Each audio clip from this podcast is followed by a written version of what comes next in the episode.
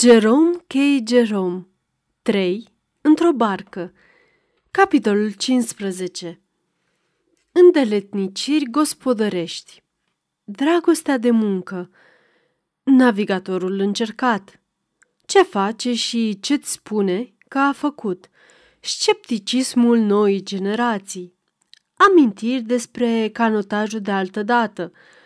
Plutăritul. George E un adevărat maestru. Bătrânul barcagiu, metoda pe care o folosește. E un om calm, răspândind numai pace în jurul lui. Ageamiul, bacurile, un accident regretabil, plăcerile prieteniei, navigatul cu pânze, prima mea experiență, cum de nu ne-am înecat, explicații posibile.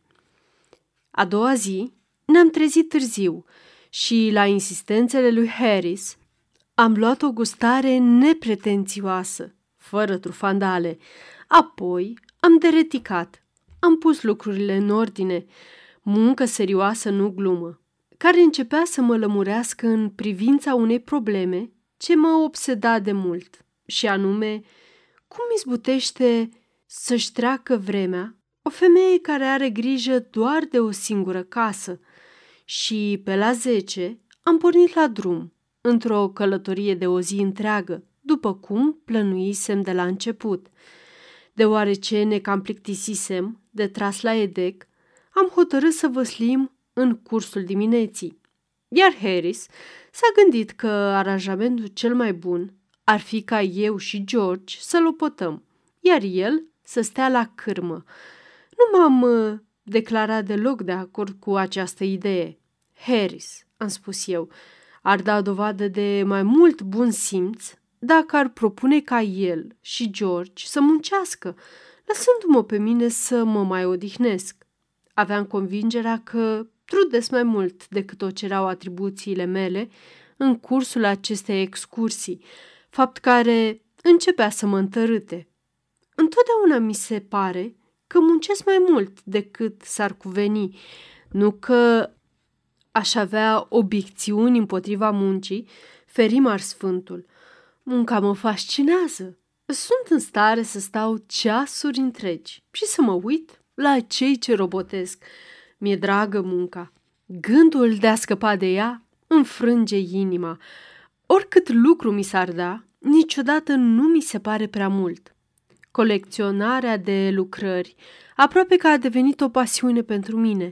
Biroul meu e atât de încărcat încât n-a mai rămas un locșor gol. Încă puțin și voi fi nevoit să-mi construiesc o nouă aripă la clădire. Am și o atitudine grijulie față de muncă. Pe unele din lucrările pe care le țin acolo de ani de zile, nu o să întâlniți o urmă de deget. Mă mândresc cu aceste lucrări. Din când în când le șterg de praf. Nu cred să-și mai păstreze cineva lucrările mai bine ca mine. Dar, deși îmi place munca la nebunie, înțeleg să fiu drept. Nu cer să mi se dea decât partea ce-mi revine. Din păcate, mi se dă fără ca eu să cer. Așa mi se pare cel puțin și asta mă supără. George e de părere că n-ar trebui să mă necăjesc din pricina asta. Zice că numai firea mea, exagerat de scrupuloasă, mă face să cred că mi se dă mai mult decât mi se cuvine și că, de fapt, nu primesc nici măcar jumătate din cât ar trebui. Bănuiesc însă că spune asta numai ca să mă liniștească. Am observat că într-o barcă, fiecare membru al echipajului ajunge la ideea fixă că el face totul. Harris, de pildă, susținea că e singurul care muncește și că George și cu mine ne batem joc de el. George, pe de altă parte, a răspuns și simplu de ideea că Harris ar fi făcut și altceva afară de a mânca și a dormi. Exprimându-și totodată convingerea de nestrămutat că el, George, a dus tot greul, Spunea că nu i s-a mai întâmplat să plece în vreo excursie cu doi trântori mai înrăiți decât mine și Harris. Asta îl amuză pe Harris. Închipuieți, George ne vorbește despre muncă, spuse el râzând. Păi, eu cred că dacă ar munci numai o jumătate de ceas, și-ar da sufletul. L-ai văzut vreodată pe George muncind? Adăugă apoi, întorcându-se către mine. Așa e, nu-l văzusem niciodată, cel puțin de când plecasem la drum. Cine vorbește? Să fiu al naibii dacă jumătate de drum ai făcut altceva decât să dormi. Se rățui George la Harris. L-ai văzut vreodată treaz de-a binelea în afară de ora mesei? Mă întrebă George. Adevărul mă silea să-l sprijin pe George.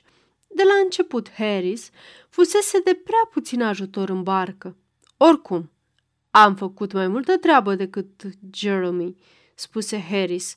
N-ai fi putut face mai puțină, adăugă George. Jerome se consideră pasager, continuă Harris.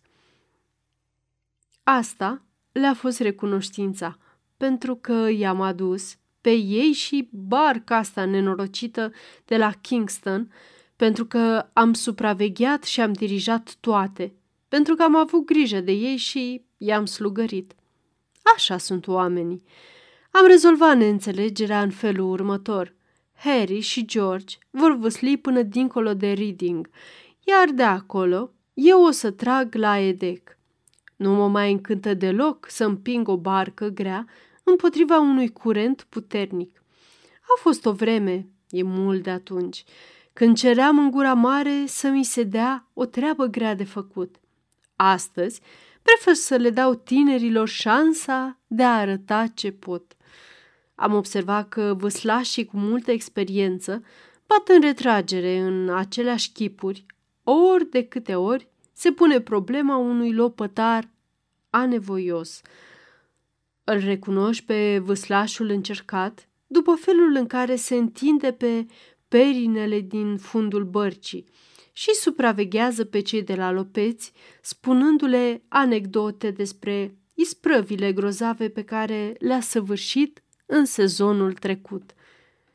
Dacă și asta se poate numi muncă grea, behăie el între două rotocoale de fum, adresându-se celor doi începători transpirați care luptă eroic împotriva curentului de o oră și jumătate. Păi, să vedeți voi vara trecută. James, Biffle, Jack și cu mine, văslind, de la Marlow la Goring, într-o singură după amiază, fără să ne oprim măcar o dată. Îți aduce aminte, Jack? Jack, care își pregătise la prova un culcuș din toate țoalele și hainele pe care le-a putut găsi și care dormea acolo de două ceasuri, se trezește pe jumătate, auzindu-se astfel chemat.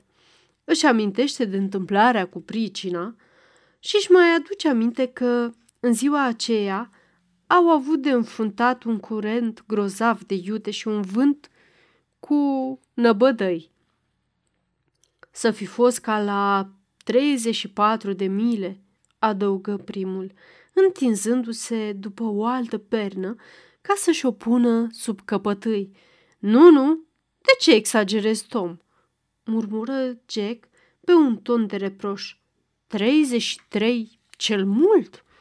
După care Jack și Tom, istoviți de efortul cerut de conversație, ațipesc din nou iar cei doi găgăuțe de la vâslă încearcă un sentiment de mândrie la gândul că li s-a permis să ducă cu barca doi vâslași atât de vașnici ca Jack și Tom și lopătează cu și mai multă râvnă.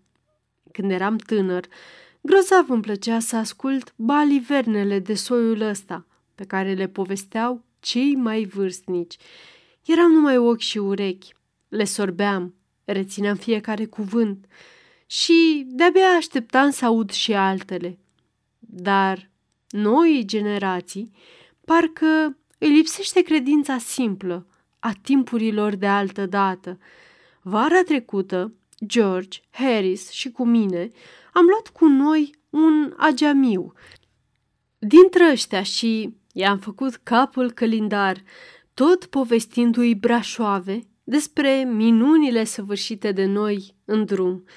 Am început cu poveștile obișnuite, cu minciunile respectabile, care, ani și ani de rândul, au fost folosite de fiecare barcagiu.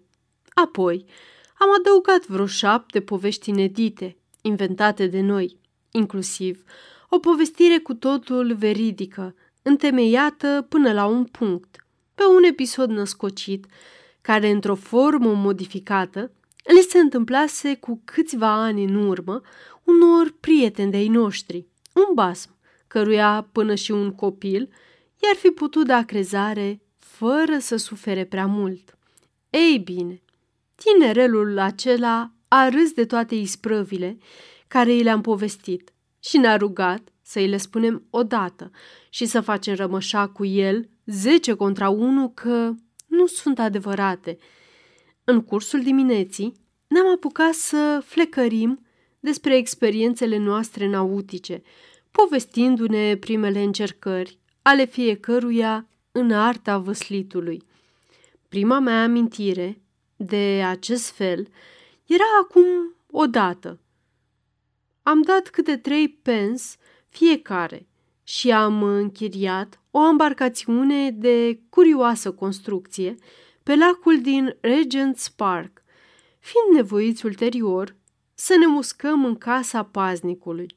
După aceea, deoarece am căpătat gust de apă, am plutărit destul de mult prin diverse cărămidării suburbane, un exercițiu care oferă mai multă distracție și emoții decât se poate îndeopște închipui, mai ales când te afli în mijlocul heleșteului și proprietarul materialelor din care e confecționată pluta apare ca din senin pe mal cu o jordie în mână.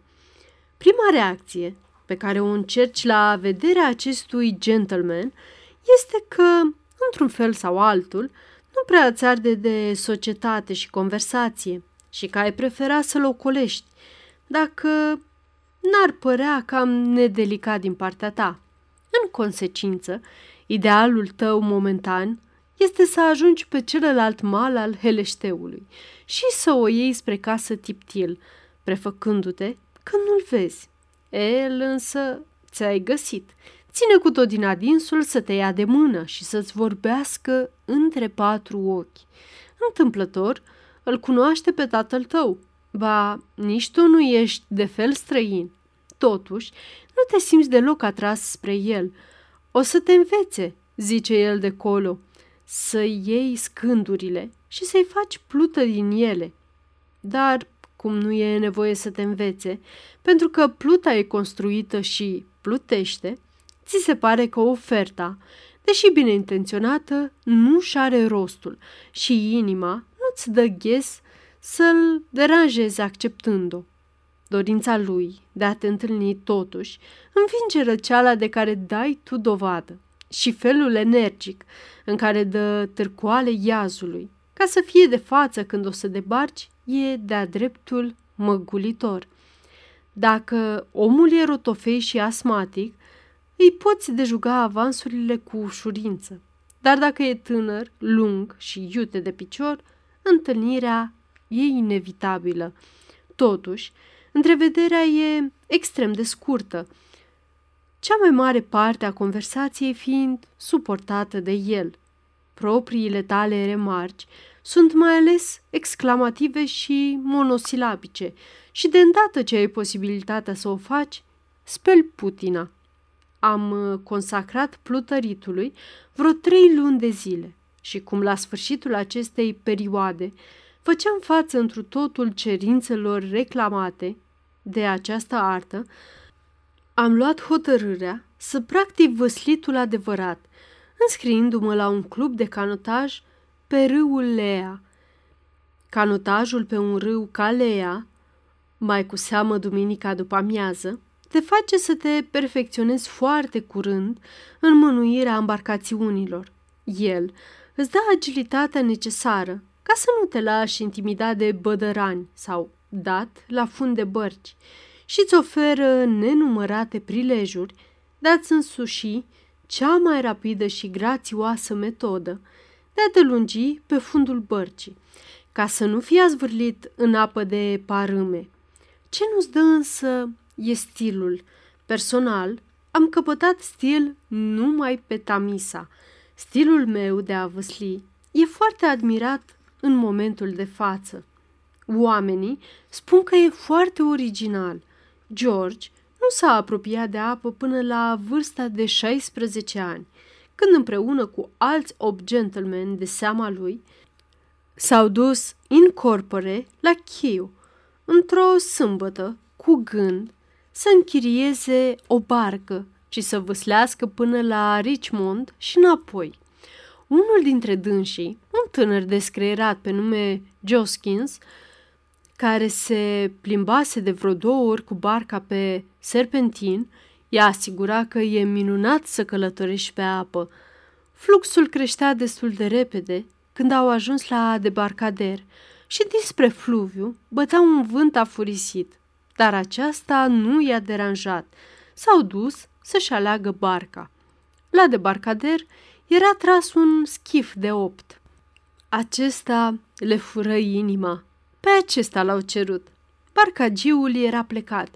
De față era numai băiatul acestuia. Băiatul încercă să le tempereze zelul pentru schif și le arătă două, trei bărci foarte confortabile, de felul celor folosite de familii, dar ei nici n-au vrut să audă. Schiful de opt era barca în care socoteau ei că o să arate cel mai bine. Băiatul desprinse schiful de mal, iar ei își scoaseră hainele și se pregătiră să-și ocupe locurile. Băiatul sugeră ca George, care încă de pe atunci era omul cu greutate al oricărui grup, să fie numărul patru. George era fericit să fie numărul patru. Se duse prompt să ocupe locul omului de la prova și se așeză cu spatele la cârmă. În cele din urmă l-au așezat cum trebuie. Apoi s-au instalat și ceilalți. Un băiat excesiv de nervos fu numit cârmaci și Joskins îi explică principiul cârmitului. Joskins făcu pe vâslașul. El le spuse celorlalți că e destul de simplu. Tot ce au de făcut e să limite pe el. Navigatorii declarară că sunt gata și băiatul de la debarcader îi împinse cu prăjina în larg.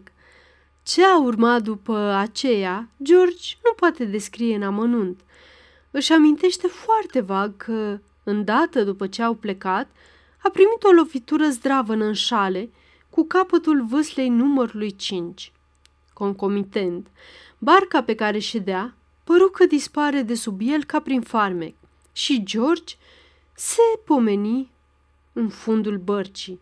A mai apucat să vadă un amănunt ciudat și anume cum, în aceeași clipă, numărul 2 s-a pomenit trântit pe spate în fundul bărcii, cu picioarele în aer ca unul apucat de năbădăi. Au trecut pe sub podul Q cu latul cu opt mile pe oră, Joskins fiind singurul care vâslea. George, reluându-și locul, încercă să-i dea o mână de ajutor, dar afundându-și vâsla în apă, spre nemărginita lui surprindere, aceasta a dispărut de îndată sub barcă, puțin lipsind să nu-l tragă și pe el înapoi. Cârmaciul de la prova aruncă cârma în valuri și izbucni în lacrimi. George n-a aflat niciodată cum s-au întors, dar le-au trebuit numai 40 de minute. O gloată numeroasă urmărea cu mult interes spectacolul de pe pod și fiecare îi îndruma prin strigăte într-altfel. De trei ori au reușit să aducă barca înapoi pe sub pod și de trei ori au fost mânați în dărăt. Și de fiecare dată când cârmaciul privea în sus și vedea podul deasupra lui, izbucnea în hohote de plâns. În ruptul capului, nu ar fi crezut George în după amiaza aceea că va îndrăgi vreodată canotajul. Harris e mai deprins cu văslitul pe mare și de aceea, ca exercițiu, îl preferă văslitului pe ape curgătoare. Eu nu.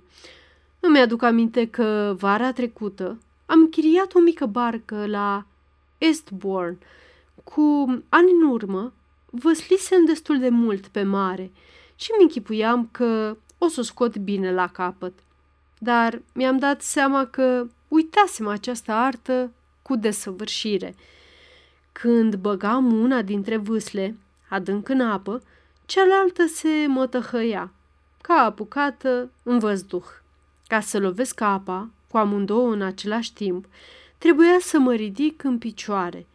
Promenada era înțesată de nobili și aristocrați, iar eu am fost nevoit să vâslesc în acest chip ridicol sub privirile lor. Am debarcat pe plajă la jumătatea drumului și am plătit un barcagiu bătrân să mă ducă înapoi. Îmi place nespus să mă uit cum vâslește un barcagiu bătrân, mai ales unul care a fost angajat cu ora. E ceva grozav de odihnitor în felul în care vâslește. Nici urmă la el de grabă, de pripeală, de năzuințe violente, dintre acelea care, pe zi ce trece, devin o travă vieții din secolul al XIX-lea. El nu caută cu tot din adinsul să întreacă toate celelalte bărci. Dacă o altă barcă îl ajunge din urmă și îl întrece, asta nu-l tulbură. Adevărul este că îl ajung din urmă și îl întrec toate bărcile care merg în direcția lui. Asta iar necăji și enerva pe unii, dar nu pe barcagiul bătrân. Sublimul sânge rece al moșului ne oferă o minunată lecție împotriva ambiției și a orgoliului. Văslitul practic și simplu, suficient pentru a face barca să înainteze după sistemul dăi bătaie, nu este o artă grea de învățat, dar e nevoie de multă practică până când un bărbat se simte în largul lui, văslind în prezența unor fete. Ritmul e acela care îi prilejuiește necazuri tineretului. E tare nostim, exclamă el, când, pentru a 12-a oară în decurs de cinci minute, își descurcă ramele dintre ale tale. Văslesc destul de bine când sunt singur. E foarte amuzant să vezi doi ageamii încercând să lovească apa în același ritm. Cel de la prova găsește că e imposibil să țină măsura cu vâslașul, pentru că acesta lopătează după un sistem de-a dreptul extraordinar. Vâslașul se arată indignat, profund, și spune că de 10 minute se căznește să-și adapteze metoda la capacitatea redusă a celui de față. Cel din față, la rândul lui, se burzuluiește și roagă să nu-și bată capul cu el, ci să-și concentreze toată atenția asupra felului cum vâslește. Sau ă, vrei să trec în locul tău? Adaugă el, vrând să spună printr-o aluzie foarte transparentă că schimbarea ar pune toate lucrurile în ordine. După ce mai uh, frământă apa vreo sută de iarzi, cu rezultate mediocre, întregul secret al necazurilor lor îi se relevează vâslașului sub forma unei inspirații subite. Știi ce e la mijloc?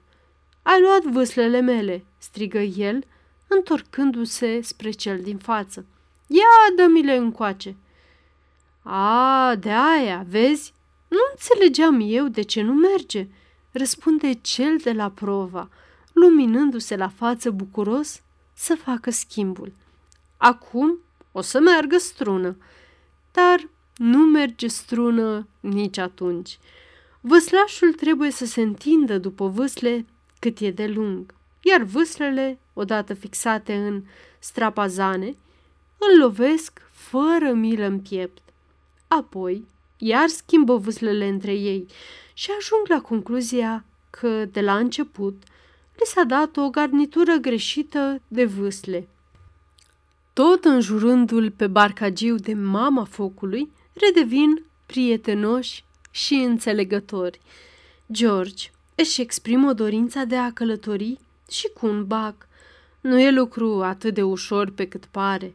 După cum se întâmplă și cu văslitul, nu-ți trebuie mult ca să înveți cum să conduci embarcațiunea, dar ai nevoie de multă practică pentru a face asta cu eleganță și fără a-ți uda mânecile. Unui tânăr pe care l-am cunoscut, i s-a întâmplat odată un accident regretabil pe bacul pe care îl încerca pentru prima oară. Se descurca atât de bine încât și-o cam luase în cap, plimbându-se încoace și încolo pe bac și mânuind prăjina cu o grație nepăsătoare, de-a dreptul fascinantă. Așa de pildă, se ducea în partea din fața bacului, înfingea prăjina, apoi alerga la capătul opus, ca unul vechi în meserie. Era măreț și ar fi continuat să fie măreț dacă, din păcate, în timp ce se uita în jurul lui, admirând peisajul, nu ar fi făcut un pas greșit, nimerind în apă. Prăjina era bine fixată în malul apei și tânărul a rămas agățat de ea, în timp ce bacul era luat de curent. Poziția pe care și-o luase era lipsită de grație. Un băiat necioplit de pe țărm striga unui prieten care rămăsese în urmă. Hai, vino, să vezi ceva grozav! O maimuță adevărată cocoțată pe un băț. Eu nu puteam să-i sar în ajutor, deoarece, din nefericire, nu avusese în grijă să luăm o prăjină de rezervă cu noi. M-am mulțumit să stau și să-l privesc. Nu voi uita niciodată expresia ce îi se zugrăvea pe față, pe măsură ce prăjina se tot lăsa la fund împreună cu el. Era expresia unui om foarte îngândurat. L-am urmărit cu privirea până când, încet, încet, s-a afundat cu totul în apă. Apoi l-am văzut zbătându-se ca să iasă la suprafață, trist și murat. Nu m-am putut stăpâni să nu râd. Era grozav de caragios. Am râs ce am râs pe înfundate, apoi, brusc, mi-am dat seama că, în definitiv, nu aveam motive din cale afară de temeinice. Singur, pe bacul acela, fără prăjină, fusesem lăsat în voia curentului și acesta mă ducea, probabil, spre o ecluză. Începeam să fiu cuprins chiar de un sentiment de indignare la gândul că prietenul meu părăsise bordul în acest chip năprasnic. Ar fi putut cel puțin să-mi lase prăjina.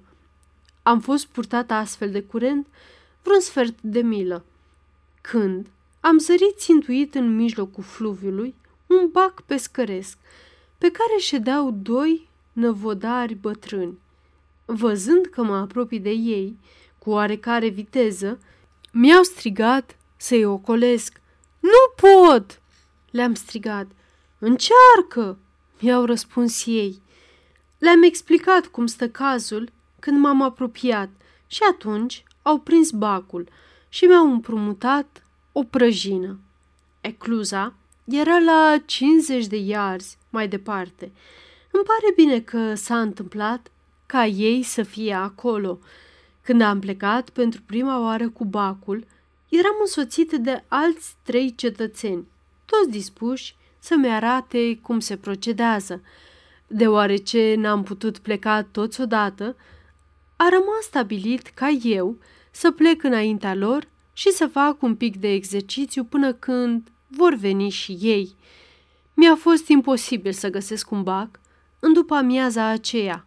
Toate erau închiriate. Neavând altceva mai bun de făcut, m-am așezat pe țărm și, contemplând fluviul, mi-am așteptat prietenii.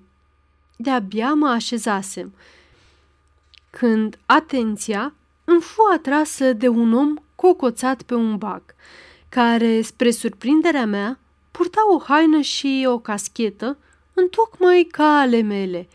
Se vedea cât colo că era începător și trebăluirile lui erau cât se poate de interesante. Îți era greu să spui ce o să se întâmple când băga prăjina în apă. Bănuiesc că nu știa nici el. Uneori împingea bacul în susul curentului, alteori la vale, alteori în sfârșit. Se rotea în loc și atingea prăjina cu capătul celălalt al bacului. Rezultatul, indiferent care anume, îl uimea și le nerva în aceeași măsură. Oamenii de pe țărm nu-l mai slăbeau din ochi, făcând prin sori în legătură cu următoarea mișcare pe care o va face. Între timp, sosiră și prietenii mei pe țărmul celălalt. Se opriră și ei și se apucară să-l privească cu privirea. Cum omul era întors cu spatele la ei, nu-i vedeau decât haina și cascheta. Această împrejurare i-a făcut să tragă numai decât concluzia că eu, iubitul lor prieten și însoțitor, am socotit cu cale să mă dau un spectacol și încântarea lor nu cunoscu hotar. Începură să-și bată joc de el fără milă. La început nu mi-am dat seama de confuzie și mă gândeam ce urât din partea lor să se poarte astfel cu un străin. Dar înainte de a le striga și de a le face morală, m-am dumirit și m-am ascuns după un copac. Cum s-au mai distrat pe socoteala lui? Cum am mai râs de el? Cinci minute în cap au stat acolo, împroșcându-l cu venin, zeflemisindu-l, batjocorindu-l și clizindu-se la el. L-au împuns cu glume răsuflate, ba, au mai și născocit câteva și le-au servit. L-au blagoslovit cu toate glumele cu circulație restrânsă, cunoscute numai de cercul nostru și probabil cu totul de neînțeles pentru el. Atunci, omul nostru, nemai putând să suporte porcăriile acelea, se întoarse și ei îl văzură la chip. Am observat, lucru care m-a bucurat, că le rămăsese suficientă decență ca să se transforme în niște curci plouate. Îl confundaseră, i-au explicat ei, cu o cunoștință, că doar nu și închipuia el capabil să insulte în felul ăsta pe un necunoscut. Bineînțeles, faptul că îl confundaseră cu un prieten i-a scuzat. Harris mi-a povestit odată ce i s-a întâmplat pe când se scălda într-o zi la Bulon. Înota nu departe de țărm, când se simți deodată apucat de ceafă și scufundat cu forța în apă. Se zbătu din răsputeri. Dar omul care îl înșfăcase făcea impresia unui adevărat Hercule și toate eforturile lui Harris se dovediră zadarnice. Încetă să se mai zbată și tocmai se pregătea să-și îndrepte gândurile spre lucruri solemne, când gâdele îi dădu drumul. Harris scoase capul din apă și se uită să-și vadă ucigașul. Asasinul stătea lângă el, râzând cu poftă, dar în clipa când văzu fața lui Harris, ieșind din sânul apelor, se trase înapoi uluit. Iertați-mă, polmoji el jenat. V-am confundat cu un prieten. Harris era fericit că nu-l confundase cu o rudă, al minter probabil că l-ar fi necat de binele. Și navigatul cu pânze cere îndemânare și multă practică. Când eram copil, gândeam însă altfel. Credeam că îl înveți de la sine cum înveți țurca. Așa se face că, într-o bună zi, împreună cu un alt băiat care împărtășea același punct de vedere, ne-am hotărât să încercăm și acest sport. Ne aflam la Yarmouth, și ne-am pus în gând să facem o excursie până la ier. Am închiriat o barcă cu pânze în laguna de lângă port și am pornit. E o zi cam urățică, ne preveni omul, în timp ce ne depărtam de țărm. Ați face mai bine să strângeți terțarola și să veniți cât mai mult în vânt când ajungeți la cotitură. I-am răspuns că o să avem grijă și voioși ne-am luat rămas bun de la el, întrebându-ne cum se strânge terțarola și se vine în vânt și ce să facem cu ea după ce o strângem. Am văslit până când am pierdut din ochi orașul, cum în fața noastră nu aveam decât apă, iar vântul se transformase într-un adevărat uragan, ne-am făcut socoteala că a venit timpul să începem manevrele. Hector, da, ă, așa cred că-l chema, continua să vâslească, în timp ce eu desfăceam pânza. Era o operație complicată, dar, până la urmă, am dus-o la bun sfârșit. Aceasta este o înregistrare Cărțiaudio.eu. Pentru mai multe informații sau dacă dorești să te oferi voluntar, vizitează www.cărțiaudio.eu. Toate înregistrările Cărțiaudio.eu sunt din domeniu public. Când, pe neașteptate, s-a pus întrebarea care era capătul de sus? Datorită unui astfel de instinct, am căzut de acord că partea de jos e partea de sus și ne-am apucat să fixăm pânza de andoasele. A trebuit să treacă însă mult timp până să o ridicăm într-un fel oarecare. Pânza părea convinsă că ne jucăm de amormântarea, eu fiind cadavrul și ea giulgiul. Când a constatat însă că nu e vorba de asta, m-a lovit în cap cu verga, refuzând să mai facă ceva. Udo, spuse Hector, afundă în apă. Auzise el pasămite că marinarii udă pânzele înainte de a le înălța. Am mutat-o așadar, însă situația s-a complicat și mai rău. O pânză uscată care ți se împleticește printre picioare și se înfășoară în jurul capului nu e un lucru plăcut, dar atunci când e udă luarcă, e un lucru de-a dreptul supărător. Cu eforturi unite, am înălțat pânza în cele din urmă. Am fixat-o nu tocmai de andoaselea, mai degrabă într-un peș și am priponit-o de catarg cu barbeta, pe care am tăiat-o în acest scop. Că barca nu s-a răsturnat e un fapt pe care mă mulțumesc să-l semnalez. De ce nu s-a scufundat? E o problemă care mă depășește. De atunci încoace m-am gândit deseori la ea, dar nu am izbutit să ajung la vreo explicație satisfăcătoare a fenomenului. E posibil ca rezultatul să fi fost determinat de încăpățânarea inerentă a tuturor lucrurilor din lumea aceasta. Poate că barca, judecându-ne comportarea prea pripită, în consecință s-a hotărât să nu ne dezamăgească. E singura explicație pe care o am la îndemână. Încleștându-ne cu disperare de copastie, am reușit să rămânem în barcă, dar efortul era istovitor. Hector spunea că atunci când se dezlănțuie o furtună grozavă, pirații și alți navigatori sfărâmă cărma și strâng pânzele și, după părerea lui, ar trebui să facem și noi ceva în felul acesta. Eu însă socotea mai nimerit să lăsăm barca să-și facă de cap și fără asta. Cum sfatul meu părea cel mai ușor de pus în practică, am sfârșit prin a-l adopta, îmbrățișând copastia și lăsând barca să-și facă de cap. Barca a înaintat pe fluviu cam o milă, cu o viteză cu care nu am mai călătorit după aceea și cu care nici nu mi-ar mai face plăcere să călătoresc.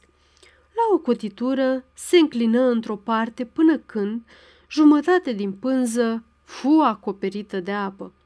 Apoi, printr-o minune, își reveni și zbură spre un prag prelung de noroi. Pragul acesta de noroi a fost salvarea noastră. Barca a răzbit prin noroi asemenea unui plug, până în mijlocul pragului și apoi s-a oprit. Când am înțeles că putem iar să ne mișcăm, potrivit concepțiilor noastre vechi și că nu mai suntem aruncați de colo până colo ca mazărea într-o sită, ne-am dus în față și am tăiat frânghiile care țineau pânza. Eram sătui de navigatul cu pânze. Nu voiam să prelungim această plăcere, ca să nu ni se aplece. Avusesem parte de o călătorie frumoasă, emoționantă, interesantă și acum ne gândeam să mai trecem și la văsle. Am luat așadar lupețile și am încercat să scoatem barca de acolo, împingând-o.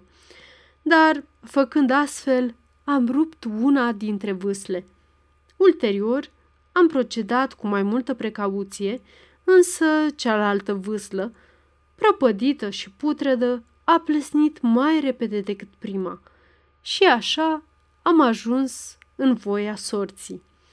Noroiul se întindea în fața noastră pe o distanță de vreo sută de iarzi, iar în spate era apa. Nu ne rămânea altceva de făcut decât să ședem și să așteptăm să vină cineva. Era o zi în care fluviul nu te prea ademenea. Primul suflet creștin care s-a ivit după vreo trei ceasuri a fost un pescar bătrân, care cu mare greutate a izbutit să ne salveze în cele din urmă. Am fost remorcați, în chip rușinos, până la locul de plecare.